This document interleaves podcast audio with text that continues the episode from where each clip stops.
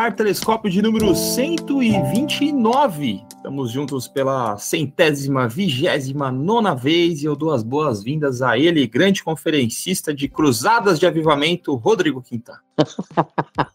Já começamos no, no clima, no clima. Cruzadas de Avivamento, meu Deus. Essa cabeça brilhante continua criativa. Fala, galera. Muito bom estar aqui de novo. Tamo junto. Vamos nessa. E também ele, Lucas Vieira, Chamanaias, Lucas. Ou Chamanaias. Salve, galera. É só que falar em língua sem tradução eu não tô acostumado, eu sou bem conservador, tradicional. então, se por favor, traduz aí, por favor. Chamanaias significa, significa... Bom dia, boa tarde, boa noite. É. Obrigado. Ou, oi ou tchau também pode ser. É, não, porque senão a gente ia ter que entrar numa discussão teológica aqui. ou tem cantina depois do culto também, pode ser. Ah, pode ser, né? Pode ser. Ok, ok. Um culto regular em uma universidade na cidade de Asbury, nos Estados Unidos, chamou a atenção de cristãos do mundo todo. Isso porque o culto não terminou. O que ficou conhecido pelas redes sociais como Avivamento de Asbury ou despertar, ou derramamento, foi um movimento espontâneo das pessoas que seguiram com o culto ininterruptamente por mais de duas semanas, levando mais de 50 mil pessoas à pequena cidade e reverberando ao redor do mundo. Mas, talvez pelo desgaste do termo avivamento, exaustivamente usado no meio evangélico, a gente olha com desconfiança para esses movimentos. Será que realmente é um avivamento? Não é apenas histeria coletiva? Estamos carrancudos e insensíveis? Ou então ávidos demais por experiências extremamente emocionais? Como identificar e o que esperar de um avivamento genuíno? A gente vai partir desse fenômeno de Asbury para discutir avivamento. O podcast está saindo um tempo já considerável depois que ele ocorreu, né? Considerando a agilidade com que as coisas acontecem, talvez o programa não vai ficar datado a analisar o que aconteceu em Asbury, mas a gente está propondo aqui uma conversa sobre avivamento, porque o que aconteceu em Asbury foi uma coisa extraordinária e diferente, mas como a gente também falou na introdução, avivamento é uma coisa pela qual o cristão evangélico médio, pelo menos no Brasil, na nossa realidade, principalmente das linhas pentecostais, citam constantemente como um objetivo dos seus cultos, ou das suas conferências, ou dos seus eventos, né? Então, partindo de Asbury, Lucas, como é que você viu primeiro, né, esse avivamento? Confesso que quando eu vi na rede social, eu demorei a entender exatamente o que, que estava acontecendo, porque foi estranho. Depois que eu fui pesquisar mais. Mas a partir do Asbury ali, o que, que você entendeu quando aconteceu? Se você achou positivo ou negativo? Eu, eu penso assim, primeira coisa, acho que um ponto de partida importante pra gente é a gente tem que tomar muito cuidado quando fala disso, em especial porque eu vi muita gente falar disso nessas, nessas últimas semanas aí, e falar disso sem o devido cuidado de compreender que pode ser que nós estejamos de fato diante de um avivamento. Isso é importante a gente saber por quê? Porque tem um, um pecado que biblicamente Jesus, Jesus diz que não tem perdão, que é a blasfêmia contra o Espírito Santo, é botar na conta de um outro espírito aquilo que o Espírito Santo está fazendo, botar na conta do diabo, seja lá do que for, aquilo que o Espírito Santo está fazendo. Então, quando a gente vai falar de avivamento, em especial nessa situação, mas falando de avivamento no contexto mais completo, a gente precisa tomar bastante cuidado, porque é muito possível que de fato Deus esteja fazendo um movimento que, por mais que a gente ache esquisito, por mais que a gente desconfie, por mais que a gente olhe com os olhos muito mais da ciência, da religião, do que olhos espirituais ou alguma coisa desse tipo, pode ser que seja de fato um movimento promovido por Deus. Então a gente precisa tomar bastante cuidado para falar. Dito isso, aí a gente pode olhar de uma Agora a gente um pouco... perde o cuidado e começa a falar do jeito é... Não, mas vou, vou, continuar falando com muito cuidado. Eu, penso o seguinte, Nando, que o avivamento, pensando nos avivamentos que aconteceram na história, ele sempre tem, primeiro, um impacto de arrependimento das pessoas, em especial aquele arrependimento mais que a fé conservadora trata, que é o arrependimento das questões pessoais e morais. Então, os pecados cometidos e tal, promove um grande arrependimento, um mover nesse sentido de confissão de pecado e tal. E, em segundo plano, promove um mover no lugar onde ele acontece, então é no bairro, é na cidade, coisas ali se transformam, que aí eu acho que cai muito naquilo que, que Tiago fala, né, que você, que a religião de Jesus, ela é se livrar da concupiscência da carne, mas também é promover uma fé comunitária, que é servir a viúva, o órfão, então geralmente também gera um impacto comunitário. E eu percebo que o avivamento sempre tem essas duas marcas: uma marca de de fato se voltar para Deus em arrependimento, e uma marca histórica, comunitária, que seja no bairro, que seja na cidade, que gera um impacto muito grande, uma mudança significativa de como a vida era naquele lugar. Por isso, eu acredito que não dá para cravar se algo é um avivamento ou não quando você está passando por ele. Só é possível você cravar se houve ou não um avivamento naquele lugar com as marcas que ele deixa depois que ele passa. É mais ou menos como a gente tenta nomear ao nosso momento de pós-moderno enquanto a gente vive a é, história. Eu ia falar isso, eu ia falar isso, que é um fato é. histórico. É. O fato histórico não se estuda quando você vive ele, só depois. Né? Ex exato. Então, assim, dizer é um avivamento ou não é um avivamento? Eu acho que a gente só vai poder dizer isso daqui a alguns anos, quando a gente voltar nessa cidade e entender o que foi promovido ali. Se o arrependimento gerou de fato mudança, se as questões sociais foram impactadas, ah, e aí a gente vai dizer, pô, essa cidade viveu um avivamento ou não. Eu acho que esse é o ponto de partida, sim. Esse é o ponto de partida. A gente fala de avivamento quando algo está morto. Então, a análise precisa ser feita da seguinte forma: o que dessa cidade estava, estava morto, morta, né? que, que ressurgiu, que reavivou, é, era a fé? O que, que havia ali? Era imoralidade? O que, que havia? Injustiça social? E isso só dá para ver depois que o fenômeno acontece eu acho que acaba tendo, pelo menos quando aconteceu, e, e, aí eu vi as reações, e aí a gente parte sempre de extremos, né? Tinha a galera que, ó, oh, Deus é bom, maravilhoso e tal, e de uma forma emocionada, observando o que estava acontecendo, que é uma leitura, né? A crítica, e o extremo de uma profunda crítica de que, ah, mais um avivamento branco, americano e não sei o quê, e eu já vi isso acontecer não sei quantas milhões de vezes, e, e, e rechaçando de uma maneira violenta também aquilo que estava acontecendo ali. De uma maneira até um pouco insensível, né? Eu acho que falta um pouco desse equilíbrio tanto de primeiro respeitar uma coisa que você não sabe o que está acontecendo de fato, né? E, e a pressa em julgar, falar, ah, isso aí, não, só acredito vendo e né, tal. Ou também o, o, o cuidado de olhar com olhos também de, não digo nem com desconfiança, mas de cautela, né?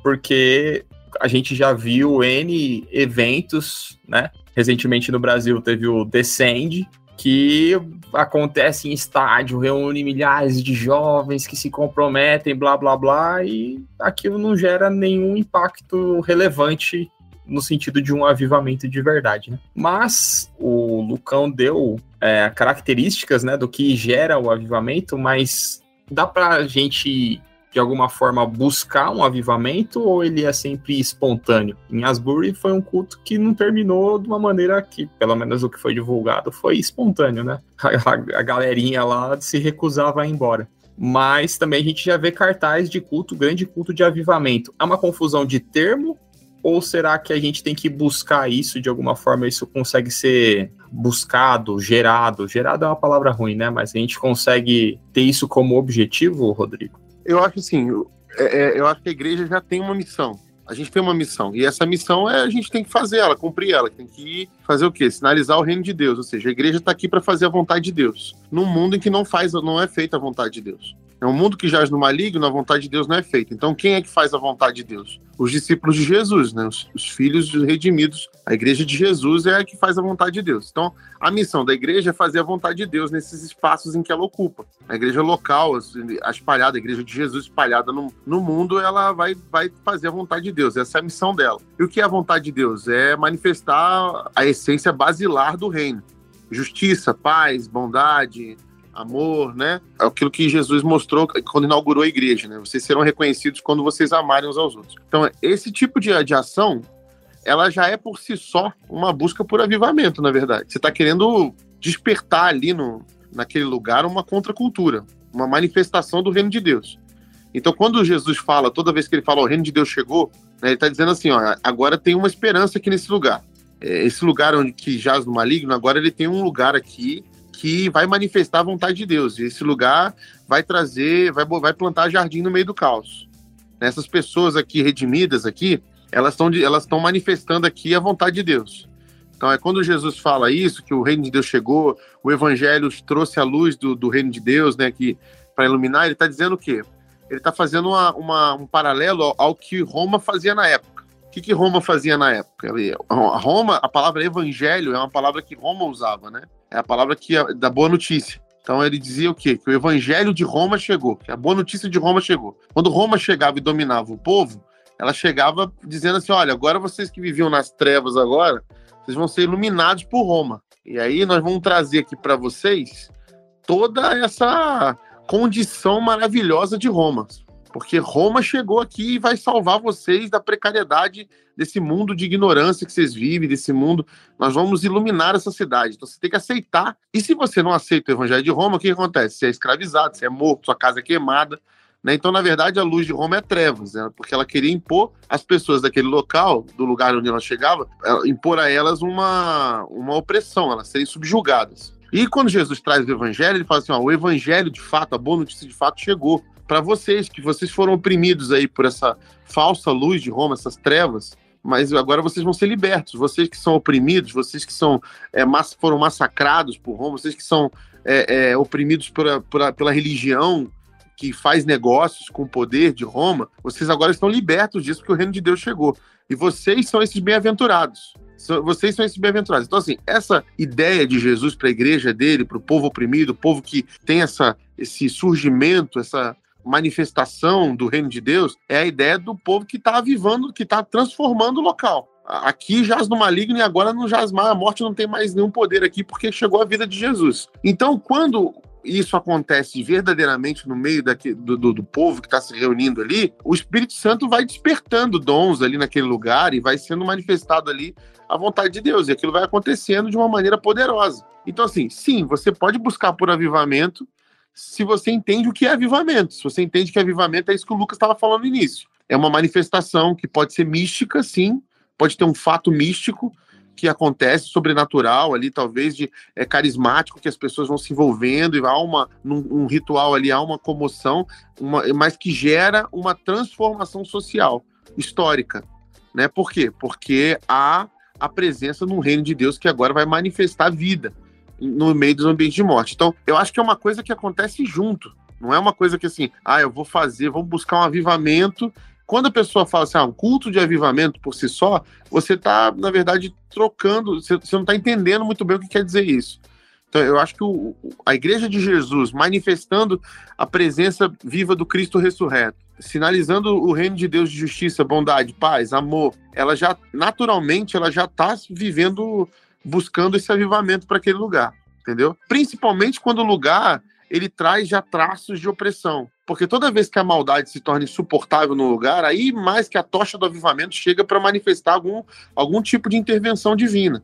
E quem carrega essa tocha, quem tem a responsabilidade de carregar essa tocha, é a igreja de Jesus, são os discípulos de Jesus. Então, por isso que quando a gente fala que quando veio o movimento da Rua Azusa, chegou no Brasil, muitos teólogos dizem que as denominações mais tradicionais perderam a oportunidade de carregar essa tocha aqui no Brasil e de viver uma, um avivamento aqui também, né? Alguns acreditam nessa parada, né? Outros dizem que não, que porque ficaram com medo do, do tipo de culto que se manifestava no meio agora dos chamados pentecostais. Enfim, eu acho que há muita confusão de termos e há muito, muita gente que se perdeu também na ideia do que para que serve a igreja nesse, nesse fato, entendeu? As pessoas se perderam, tipo assim, pô, a igreja tem uma missão na parada, ela, ela tá em missão junto com Deus nesse negócio de manifestar o reino de Deus, que, que, que virá em plenitude, entendeu?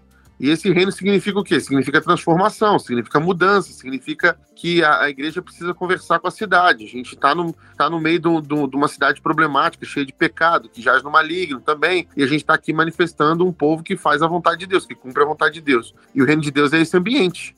Né? Esse, esse pequeno manifestação do reino de Deus é onde a vontade de Deus é feita. E quando isso começa a se expandir num local, há um avivamento, há uma transformação, né? Que bem o Lucas falou, transformação histórica, a gente vai vendo ao longo do tempo. Você não, você não vê isso num, num, num evento que enche um estádio e depois acaba. Entendeu? Que isso, isso aí não é, não é a tocha, isso não é uma tocha, isso é uma vela de aniversário que você sopra daqui a pouco. Ô, Rodrigo, deixa eu, deixa eu surfar na sua onda, aproveitando, aproveitando que você citou a Rua Azusa. Pega esse tubo. Que, que a pergunta do, do. Quando o Nani fez a pergunta, ele, ele disse assim: se, se existe algo que a gente pode fazer para buscar um avivamento. É, isso aconteceu no fenômeno da Rua Azusa. É, o avivamento que estava acontecendo antes era do, salvo engano, do país de Gales, que aí o pastor William ele vai ver esse fenômeno no país de Gales e ele volta. E quando ele volta, ele diz: Eu quero um avivamento aqui também. Inclusive, ele era de uma igreja batista e ele sai, né? Ele monta, se não me engano, a igreja, igreja do Novo Testamento, me engano, esse é o nome. E aí ele monta essa outra igreja, ele, ele tentou fazer esse movimento na igreja batista, ele não rolou. Ele, ele monta uma outra igreja com esse objetivo, da Batista busca é por um avivamento. Batista é osso. e aí ele começa esse movimento da busca por um avivamento. Então, é algo que a gente pode buscar? Existe algo que pode ser feito para um avivamento acontecer? Eu acho que sim. É uma busca em oração, é uma busca pela vontade de Deus, é isso que o Rodrigo estava falando agora. Uma busca pelo exercício da vida da igreja. A igreja tem uma missão, é encarnar essa realidade do reino de Deus. A gente tem que orar por avivamento, querer avivamento. Quem não quer que as pessoas se arrependam, que o povo comece não, é isso que eu colocar. A... Eu, eu acho que, assim, concordando com você, Lucas, eu acho que assim, é, é, eu acho que toda igreja de Jesus tem que buscar avivamento o tempo todo, porque se a gente está no meio do caos, a gente entende isso, a gente tem que ter essa, essa, atitude que o pastor teve lá na Rua Azusa o tempo todo, entendeu? A gente tem que ter esse, essa condição, tipo assim, mano, a gente está aqui buscando avivamento, entendeu? Por quê? Porque a gente não pode deixar essa tocha apagar, a gente está carregando aqui a mensagem uhum. mais, mais poderosa do universo. Então, eu acho que se é a igreja de Jesus, tem a presença de Jesus, a gente está buscando avivamento. Então, eu acho que não existe uma possibilidade de uma igreja que não busque o avivamento, entendeu? Uhum.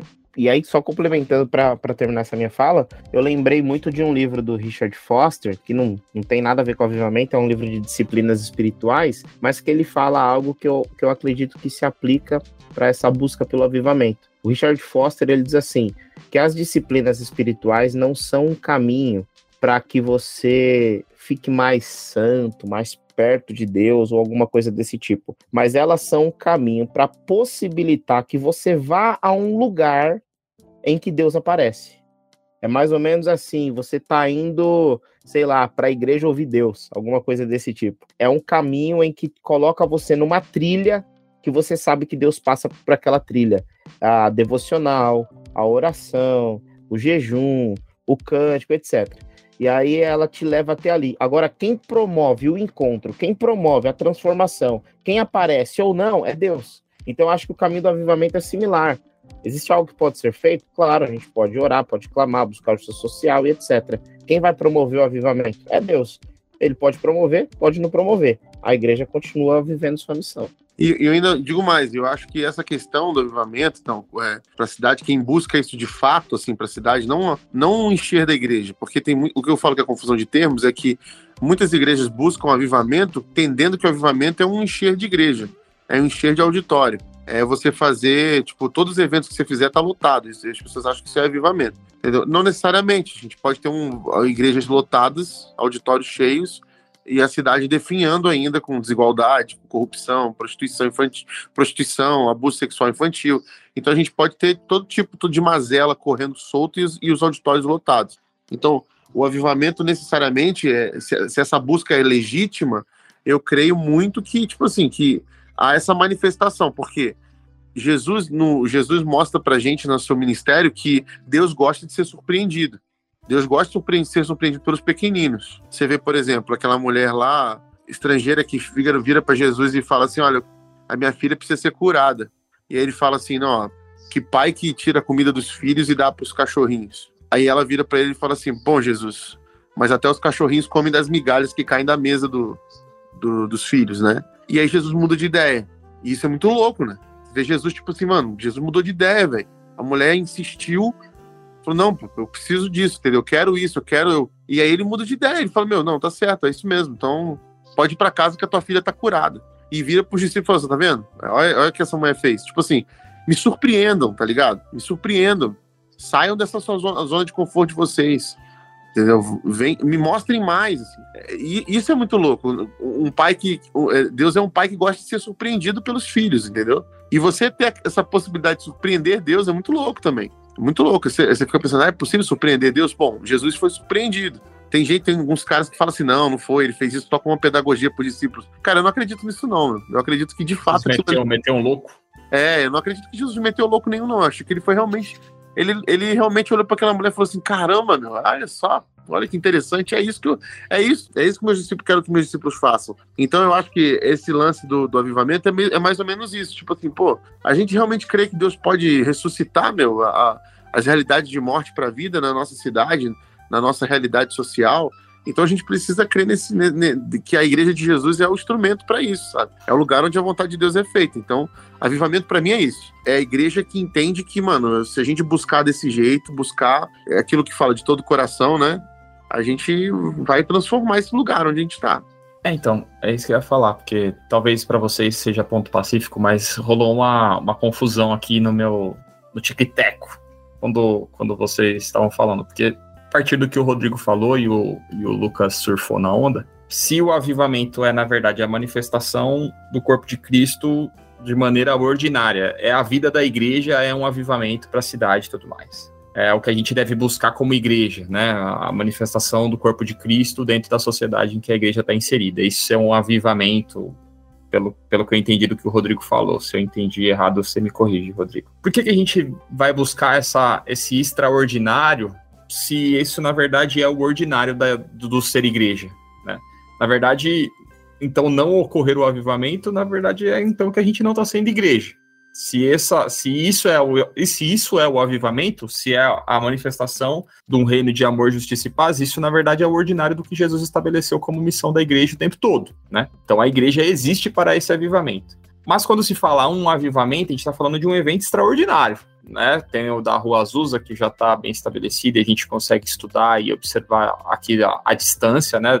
É, historicamente. Tem esse agora que aconteceu, mas, é, por exemplo, em Asbury e ou tantos outros, mas a gente observa como eventos realmente extraordinários, não estão dentro do escopo do ser igreja de maneira comum, né?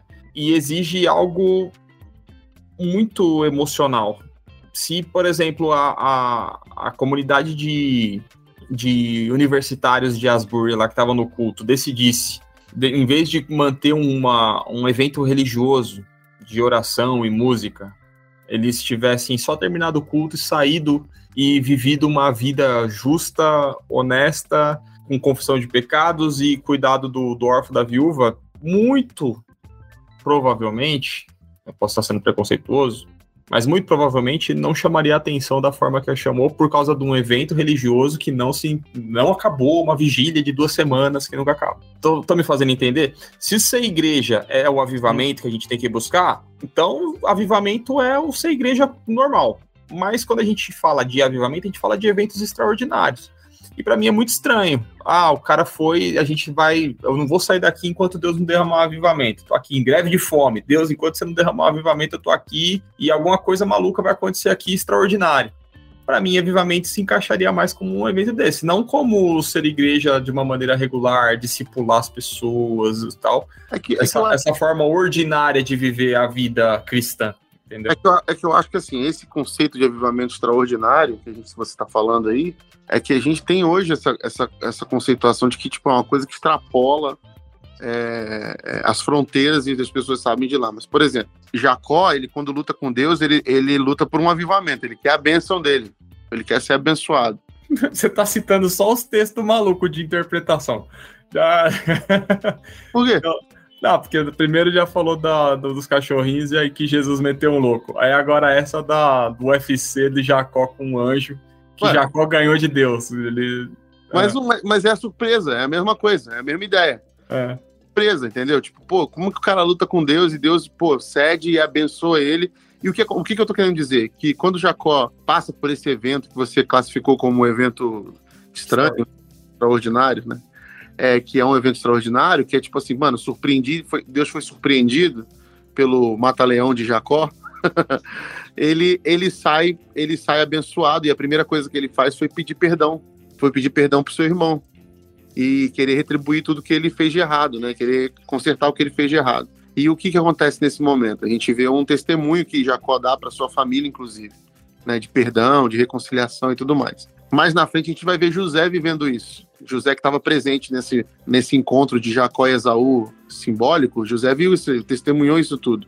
E lá na frente você vai ver que talvez, eu gosto de pensar assim, né? Que José talvez influenciado por um testemunho do pai, ele consegue ver também, enxergar que o perdão é o melhor caminho para que haja reconciliação com seus irmãos e a gente conhece a história, parte do plano de Deus. Mas o que eu estou querendo dizer é que às vezes a gente coloca muita carga do, do, que a gente entende de extraordinário, enquanto o extraordinário de Deus nem sempre é o que a gente entende sobre extraordinário. Né? A gente às vezes classifica o extraordinário como coisas megalomaníacas, né? e, e, não necessariamente é isso. Então a gente classifica naturalmente que o avivamento tem que ser extraordinário que a gente classificou. E eu não penso que é assim. Eu acho que tem, tem, tem graus e números, assim como a gente tem na história movimentos que, que a gente só conhece quando a gente vai no local e percebe que, mano, aconteceu algo extraordinário aqui, mas nunca ninguém ia saber, né? Nunca ninguém nem vai saber, não vai ser. E outros lugares que sim, acontece algo extraordinário que toda a história ficou marcada com isso. E, e, não, e todos eles são avivamentos. Por isso que eu falo,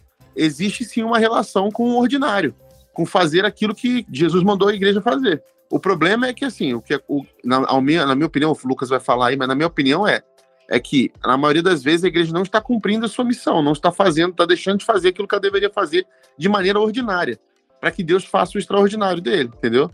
A gente acha que nós temos que fazer algo extraordinário, entendeu? E buscar algo extraordinário, ao ponto que Deus quer que nós fizéssemos o ordinário, para que ele faça o extraordinário. Então, eu acho que é o contrário. Então, essa, essa lógica do, do avivamento para mim é: nós fazemos o ordinário. E enquanto nós fazemos o ordinário, o extraordinário acontece. Quer ver outro, outro exemplo que vem na minha cabeça aqui agora? Depois Ana... eu deixar o Lucas. É, não vou dar o último, tá bom? Hum. O Ananias, por exemplo, que vai pregar o evangelho para Paulo. Ananias obedece, ele faz o, ele faz o ordinário, ele vai falar para pregar o evangelho para Paulo, que Deus mandou ele pregar o evangelho para Paulo, e ele tá fazendo o ordinário, tá? E ele na mão de medo de levar um medo, mas ele foi, mano. Ele podia dizer, não, não vou, mano, não vou. E ele ia perder a chance de viver algo extraordinário, que é o quê? Pô, o cara convert... o, participar da conversão de um cara que ia ser um dos maiores missionários que a história já viu. É, e um dos maiores autores, agora eu falo assim, um dos maiores autores do Novo Testamento, que o Lucas me falou, que na verdade o maior autor do Novo Testamento é o próprio evangelista Lucas, né? E não Paulo. Então peguem essa, ateus. É em quantidade. É em quantidade. É em quantidade, não em número de, de, de cartas e livros. Tá bom? Então, assim, é, eu penso isso, que é, de fato é o ordinário e Deus faz o extraordinário. E esse extraordinário, na maioria das vezes, não tem a ver com o que a gente crê que é o extraordinário, de, é o extraordinário para geral, entendeu? Mas é o extraordinário de Deus na, agindo no meio do, da humanidade. Meu, eu vou, eu vou discordar um pouquinho do Rodrigo. Não muito, mas um pouquinho. Porque eu, eu penso assim, é, eu, eu entendi a crítica do, do Hernani, a provocação dele, eu, eu concordo mais com o Hernani nisso, assim, que é, o avivamento em si, ele não está dentro da vida comum da igreja. É, eu já acho que é sempre o extraordinário. É sempre um evento, é sempre um acontecimento pontual, histórico e tal. Em especial, inclusive, porque para você ter um avivamento, você precisa partir do pressuposto de que existe ali uma morte, uma dormência, é, o povo tá morno, tá um negócio assim que talvez duas ou três pessoas estejam ali clamando por avivamento, mas tem 100 mil que não tá nem aí para nada, de crentes que já vão à igreja, mas são aqueles domingueiros e tal. O negócio esfriou. E é necessária uma ação de Deus, do Espírito de Deus, porque não tem mais o que a gente faz ali, não tem mais o que fazer. Ou Deus faz alguma coisa e chama esse povo de volta, ou esse povo não vai voltar. É, então eu já penso no avivamento, é, talvez seja até uma questão de conceito, como, como um extraordinário de Deus que chama a igreja ao arrependimento e à transformação. Vou dar um exemplo. No Antigo Testamento, eu acho que o que a gente pode chamar de avivamento lá é o que aconteceu muito no livro de Juízes, aqueles sete ciclos dos sete juízes, que são ciclos que se repetem entra um juiz, o povo está temente a Deus, glorifica, vai para o templo, a sociedade está indo tudo bem, eles dão comida aos pobres, blá, blá. aí eles começam a cair na idolatria, começam a abandonar o pobre, o órfão, a viúva, aí eles começam a desandar até que vem uma outra nação e arrebenta com eles. Vem uma nação, arrebenta com eles, o que acontece? Avivamento eles se arrependem, eles voltam a clamar a Deus, eles abandonam, eles abandonam os seus ídolos, eles voltam a olhar para o pobre, para a viúva. Aí vem um novo juiz, inclusive, participa desse movimento. Aí eles estão na crista da onda de novo, aí eles caem de novo, e esse ciclo ele vai se repetindo. O que eu penso é que o avivamento é justamente quando a igreja está nessa curva de baixo, e aí Deus vem com um mover especial do seu espírito, e ele traz uma, uma transformação, um arrependimento, uma mudança e leva lá para cima de novo. A manutenção disso e a constância disso, no meu modo de ver, é o que o Rodrigo estava falando, que é a vida da igreja. A busca da igreja era tentar viver na constância desse lado de cima da onda. O problema é que a gente às vezes se acostuma com o lado de baixo da onda e diz que chama isso de vida da igreja. E aí a gente está precisando de um avivamento. Então eu, eu, discordo um pouquinho do que, o, do que o Rodrigo falou, porque eu acho que o avivamento é sim sempre mover especial da parte de Deus, sempre mover extraordinário da parte de Deus. É, eu, eu também acho que é sempre mover extraordinário da parte de Deus. Eu não, eu não falei o contrário disso. O que eu falei é que o, o extraordinário que a gente pensa que é, que não é o uhum. extraordinário de Deus, mas eu, eu ah, sempre é um mover extraordinário de Deus. Agora, a gente às vezes tem um conceito de extraordinário que não é o extraordinário que Deus tá, tem um conceito, entendeu? Essa é a minha parada. Eu não disse que o avivamento não é um extraordinário de Deus, eu não disse isso. Nem sempre é um, ou que nem sempre é um extraordinário. Para mim, o avivamento sempre é um fator extraordinário de Deus. Só que nós entendemos o extraordinário de Deus só de um jeito. E eu não concordo com isso. Eu acho que existem os extraordinários de Deus de vários jeitos. E, e o, que eu, o que eu acho que cabe a nós, né, que aí eu acho que é, é a parte que a gente concordou igual, é fazer o ordinário. Né? Isso aí. E, e assim, tem, também tem uma outra questão que eu acho que é muito importante. Geralmente, ou em especial hoje, eu acho que é meio nítido que existe, existem duas alas assim, uma ala mais conservadora, reformada e, e uma ala um pouco mais progressista e tudo mais. Essa ala mais reformada, mais conservadora, vai dizer que as marcas de um avivamento, por exemplo, e por isso que eles vão amar o que está acontecendo lá em, em Asbury, eles vão dizer o seguinte, que é pregação é, é, é, é bíblica, é oração, é louvor a Deus, essas coisas todas que, é, que, que acontecem em um culto dominical. Essa ala um pouco mais progressista vai dizer que as marcas de um avivamento são transformações são, é a transformação social, é a fome acabando, são os órfãos sendo atendidos, os homossexuais sendo abraçados, e vão focar mais desse lado de cada coisa. E aí, quando você ouve, por exemplo, um cara ultraconservador olhando para o que está acontecendo, ele vai dizer isso aqui é um sinal claro de um avivamento. Eu não vou dizer que é um avivamento ainda, mas é um sinal claro. Você vai olhar uma pessoa mais progressista, ela vai dizer: é, Isso aqui para mim é bobeira. Tá todo mundo dentro de um prédio dizendo quanto Deus é lindo. Para mim, isso aqui é uma bobeira é, emocional e etc. Mas eu acho, e, e, aqui é o cuidado que eu quero ter, eu não, eu não tô dizendo assim, ah, um está errado, o outro está errado, e existe um olhar equilibrado. Não, até porque eu não, nem gosto dessa palavra equilíbrio, para mim tem toda a gente está desequilibrado. Mas quando eu ouço Tiago falando da religião de Jesus, eu percebo que existem as duas coisas: existe o arrependimento, existe a devoção, existe a piedade, e existe também esse movimento de transformação social aqui, etc. E as duas coisas elas precisam se entrelaçar. Eu acho que dentro desse olhar de extraordinário, ordinário, etc., quem gosta mais desse lance do culto, da piedade, tudo mais, está olhando, está dizendo: Uau, olha o que Deus está fazendo. As pessoas estão cantando inetos há três dias e vão achar isso uau e tal. A pessoa que vai olhar mais para o social vai dizer, para mim isso é uma grande besteira. Estão lá cantando há três dias, tem gente lá que está deitada na porta da igreja não tem para onde ir. E aí mexe no nosso olhar. O que é que Deus está fazendo? O que é que Deus não está fazendo? É o mover de Deus? Não é o mover de Deus? É, tudo isso precisa entrar na crítica. Mas é conciliável isso? Existe um, um não é um equilíbrio, mas sei lá, um caminho do meio porque eu não consigo pensar. Eu, eu consigo? Eu não sei. Eu também não conheço tanto de história da igreja, mas para mim, avivamento ainda está muito relacionado a, a, essas questões mais dominicais, mais conservadoras no, no, dentro do grupo que você descreveu aí, dos grupos, né?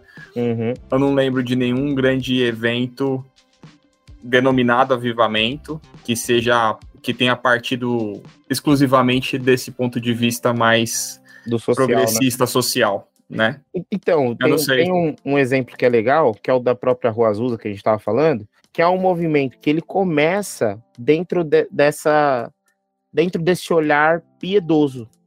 É oração, é devoção, é arrependimento.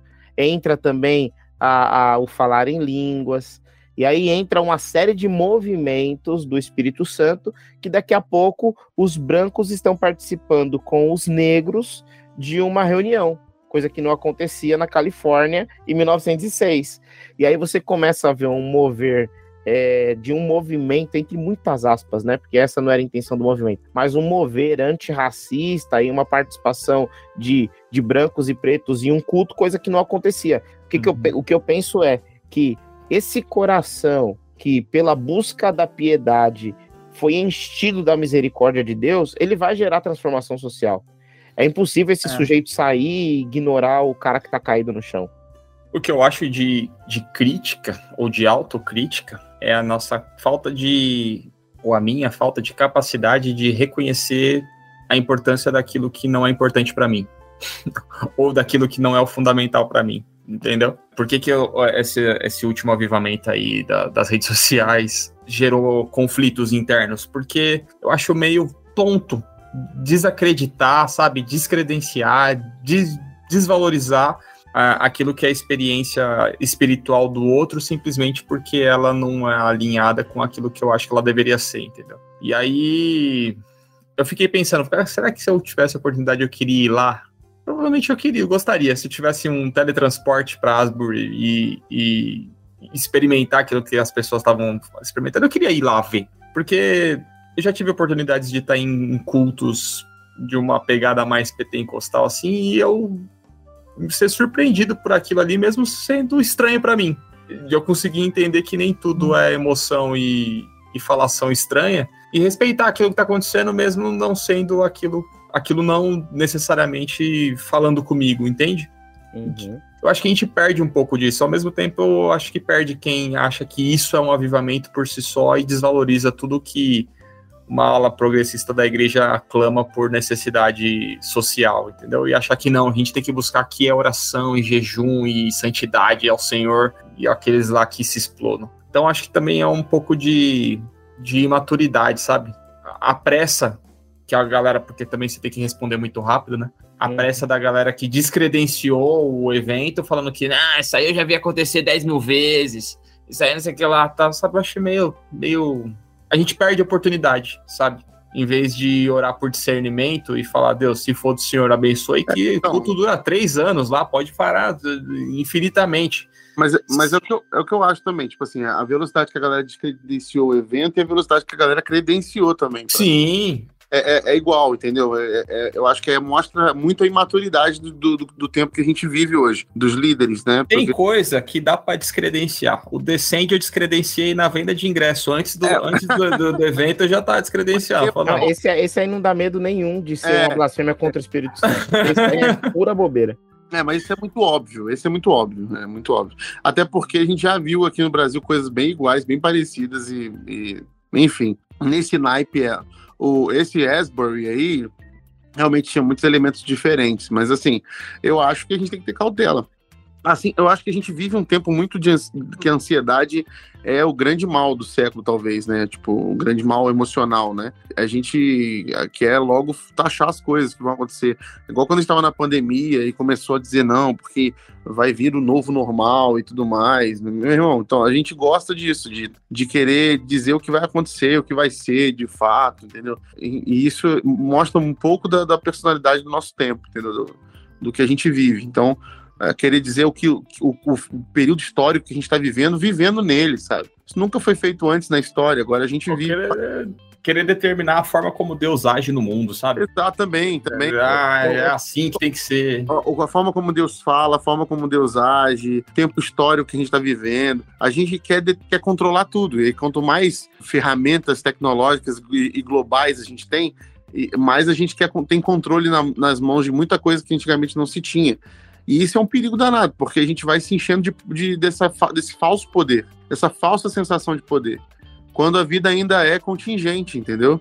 Quando a vida ainda é inesperada e, e, e, não consegue ser suprimida, né? Eu tenho uma fala do Jurassic Park que é sensacional, né? A vida dá um jeito. Toda vez que a gente que brinca de Deus ou quer brincar de Deus, a vida mostra, dá o seu é. jeito, mostra um outro caminho. E a gente não consegue controlar ela. A vida não é suprimível, ela não é controlável. E a gente ainda assim a gente quer brincar de deuses o tempo todo. É isso desde o Éden, né? O nosso desejo de ser Deus ainda continua muito vivo. E controlar o nosso tempo, controlar as maneiras como Deus age, como o próprio Deus age, né? taxar as pessoas, criar rótulos e receitas para relacionamentos, para formas de ser. A meritocracia não deixa de ser uma forma de controle. Então a gente controla até a ação do Espírito Santo, inclusive agora, como o avivamento, por exemplo, ou não. Um avivamento ou não, a gente consegue agora é, ter ferramentas para medir imediatamente se ali é o Espírito Santo. ô, ô, Nani, essa, essa sua fala que você teve um pouquinho antes, de que às vezes aquilo que a gente enxerga, a gente já descredibiliza, porque não é o que a gente espera ver em um movimento de avivamento, né? Mais ou menos essa ideia uhum. que você estava falando. Eu lembrei do, do texto que Jesus Cristo ele decreta o fim do templo. Um pouco antes desse texto acontece uma cena que é Jesus vai até Jerusalém e aí ele volta para a cidade que ele estava. Se eu não me engano é Betânia. E aí no outro dia ele vai voltar para Jerusalém, para o templo. E aí ele passa, ele sente fome, ele está no caminho, ele sente fome. E aí ele vê uma figueira cheia de folhas. E a figueira primeiro ela ela ela dá fruto e depois ela se enche de folhas, ela faz um processo contrário. Quando Jesus vê a figueira cheia de folhas, ele pensa: lá tem figo, lá tem fruto. Ele vai até a figueira e não tem fruto. E aí ele vai amaldiçoar a figueira. E é uma, uma cena meio esquisita, assim, né? Acho que os discípulos ficam olhando o louco, velho. Jesus tá, Jesus mó ignorante, só porque tá com fome. Desproporcional. Aí, é, pô. tipo, maldita sejas tu, ó figueira e tal. Ô, louco, só não tem fruto e tal. E aí depois ele vai pro templo é, e ele diz para as pessoas que estavam ali no templo que a partir, é, é para eles destruírem o templo, ele reconstruiria em três dias e ele destrói tudo, derruba tudo e tal. Essa metáfora da figueira e depois aquilo que Jesus Cristo está fazendo com o templo, que ele está dizendo é, assim como a figueira está produzindo uma imagem de que tem fruto e um fruto capaz de matar a fome de Deus, assim como ela faz isso, o templo também faz. O templo também carrega a imagem de que tem um fruto capaz de matar a fome de Deus. Mas assim como essa figueira engana, porque eu vou até ela e não tem fruto, e por isso eu a amaldiçoo e decreto seu fim, e digo que dela não sairá mais fruto, eu faço o mesmo com esse movimento que carrega uma imagem de ser sem ser, carrega uma imagem de que tem fruto sem ter, e por isso é incapaz de matar a fome uh, de Deus. Por que, que eu lembrei disso quando você falou? Porque a gente sempre vai fazer as nossas leituras e julgamentos pela imagem. E por vezes essa imagem é condizente ou não é condizente com a imagem que a gente espera ter de avivamento. Mas o que vai dizer de fato se essa imagem corresponde ao que é, é se isso produz fruto ou não. E aí o fruto só é produzido ou a gente só enxerga ele depois do momento passado. Historicamente é assim que a gente enxerga. E aí eu me lembro de Gamaliel, quando os caras estão querendo acabar com o movimento dos cristãos, e o Gamaliel fala assim, gente, calma aí, não já rolou um movimento desse? E aí a galera ficou, ah, é um movimento novo e tal, e aí todo mundo se dispersou e acabou. Depois rolou um segundo movimento igual, e depois ah, todo mundo dispersou e acabou. Se esse movimento não vier da parte de Deus, os cristãos vão se dispersar e esse movimento vai acabar. Agora, se vier da parte de Deus, é melhor que vocês deixem os cristãos para lá, porque ninguém, nenhum de vocês poderá ir contra Deus. Eu acho que é isso que falta um pouco. A gente tem tanta pressa para dar resposta a partir da imagem, que primeiro a gente não consegue ver o fruto, e segundo, a gente quer decretar se é um movimento de Deus ou não é. Eu acho que o nosso caminho tem que ser o caminho de Gamaliel. Deixa a coisa acontecer. Se vier da parte de Deus, isso vai permanecer, a gente vai ver fruto já já. Se não vier, vai morrer. Eu acho que a gente perde duas oportunidades. A primeira é de ficar calado, que é sempre uma oportunidade que a gente tem que aproveitar. e a segunda é. é a oportunidade de participar dessas coisas, sabe? E. De maneira tá, né, pretensiosa, né? Isso, cara. Assim, eu acho que essa do Gamaliel é boa demais, cara. Sim, e eu tenho para mim que Gamaliel ali, dali a pouco, já tava, já tava com os cristãos. Exige sabedoria e maturidade também, né?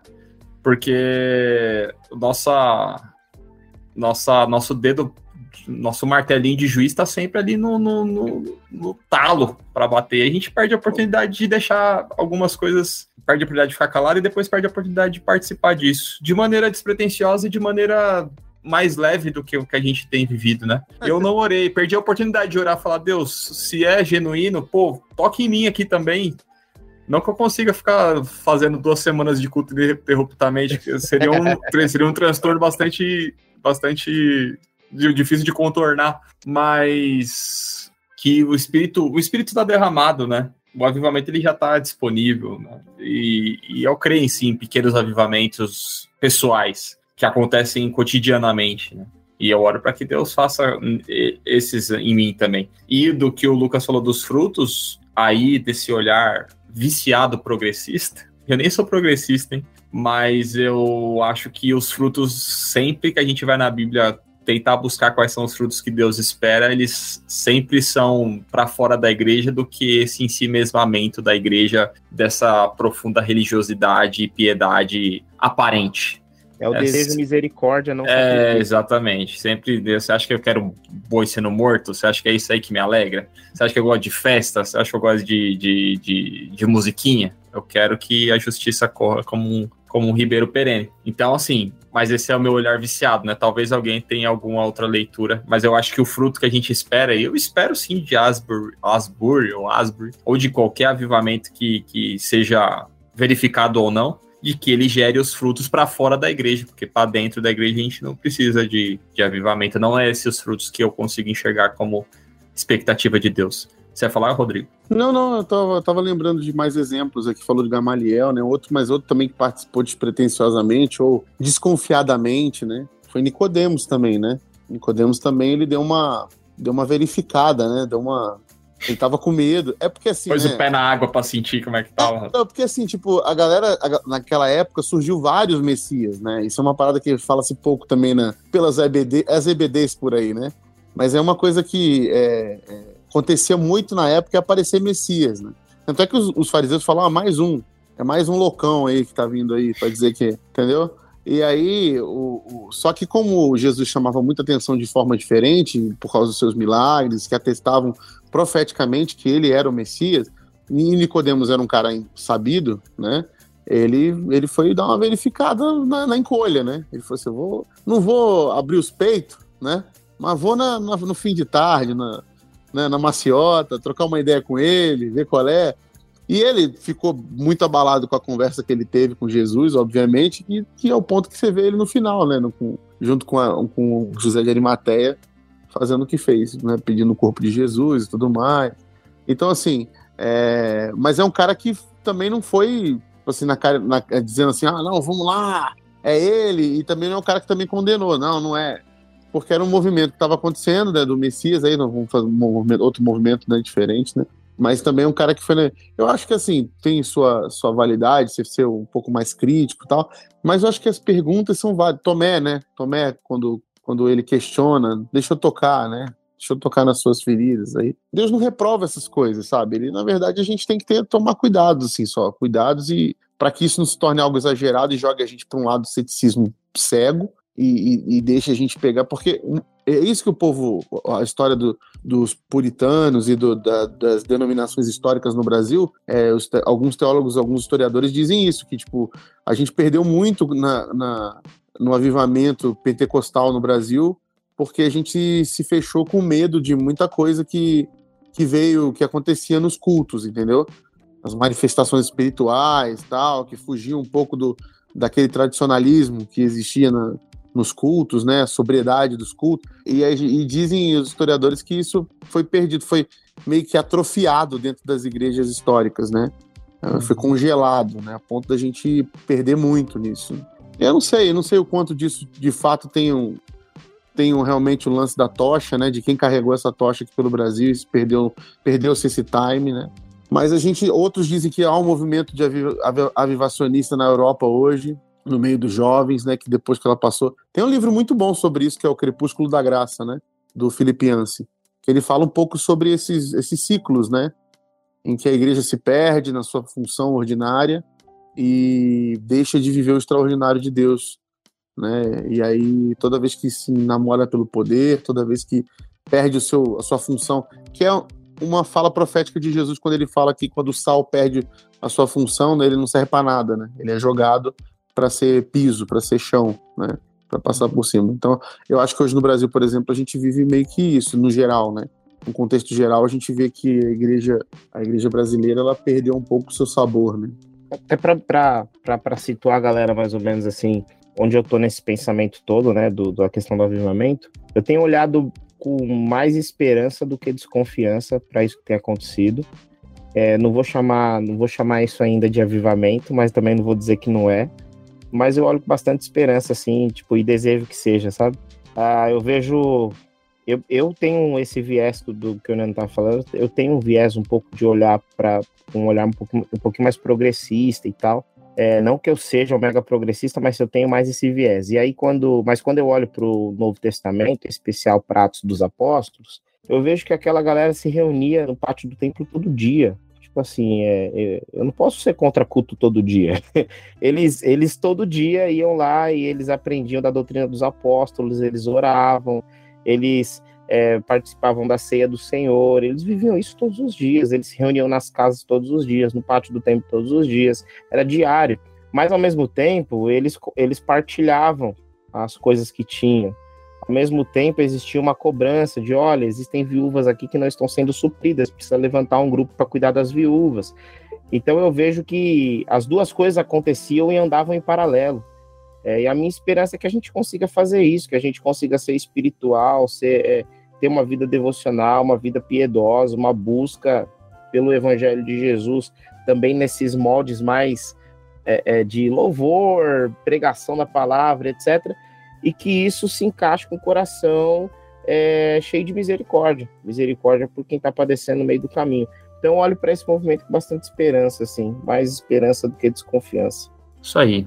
Não estamos em Asbury, o programa tem que terminar, não durará 600 e não sei quantas mil horas. Ele né? tá ainda lá ou acabou? Acabou, pô, acabou. Acabou. Rapaziada, rapaziada foi fazer um lanche. Até semana passada eu tava, tava ao vivo na live no Instagram. É, a nova tá. discussão é: acabou o avivamento ou não acabou o avivamento? É, chegou uma hora, a galera acabou. Mas ó, eu tô com o Lucas. Os cifras, né? cifras, o Cifra Club acabou, zeraram o Cifra é. Club.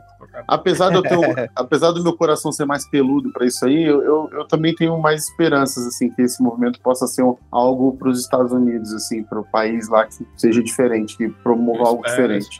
Até eu porque espero no Brasil. Como seria para fechar? Qual, como seria o avivamento Tupiniquim BR, que vocês acham que seria nesse molde aí também, o culto que não acaba? Ou vocês acham que. Eu acho que, mano. Qual o milagre? Qual o milagre Pergunta difícil, extraordinário? Difícil, né, mano? Difícil, mas eu, eu penso que assim. Bolsonaro países... para abraçar o Lula, vamos se perdoar ah, aqui. Não. Eu acho que.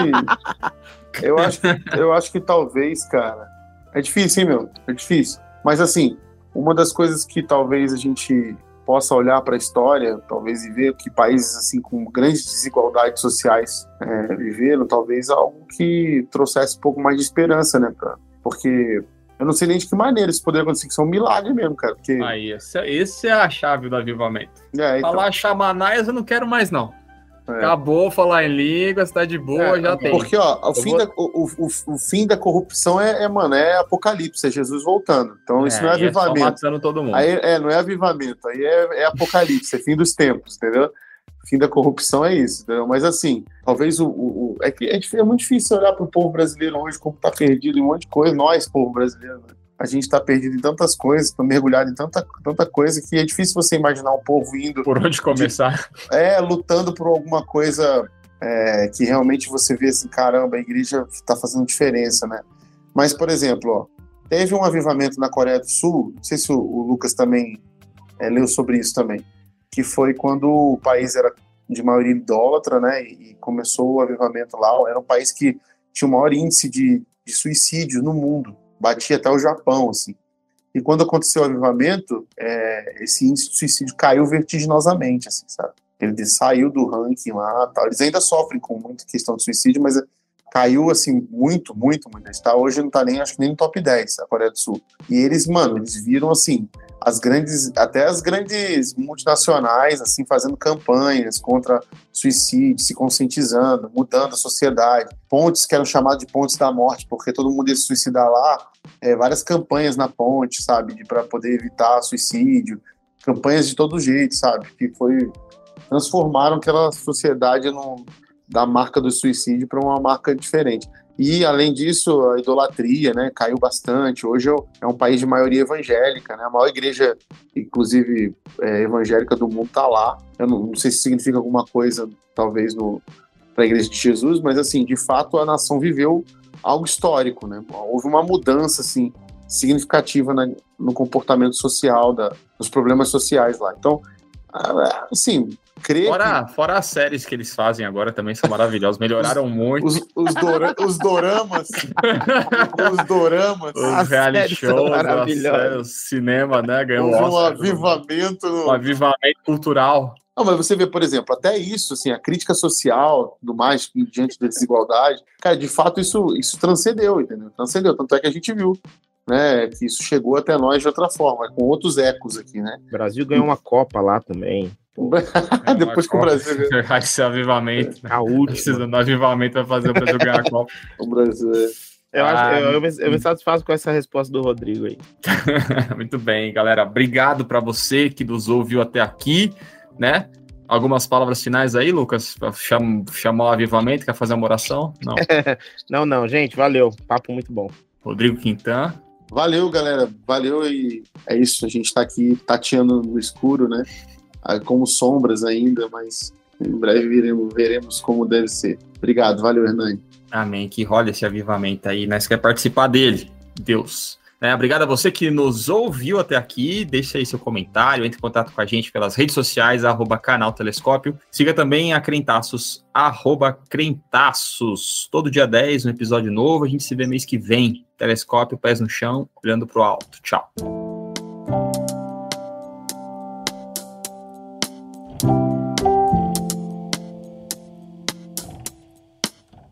Mamãe! É Deus, mamãe!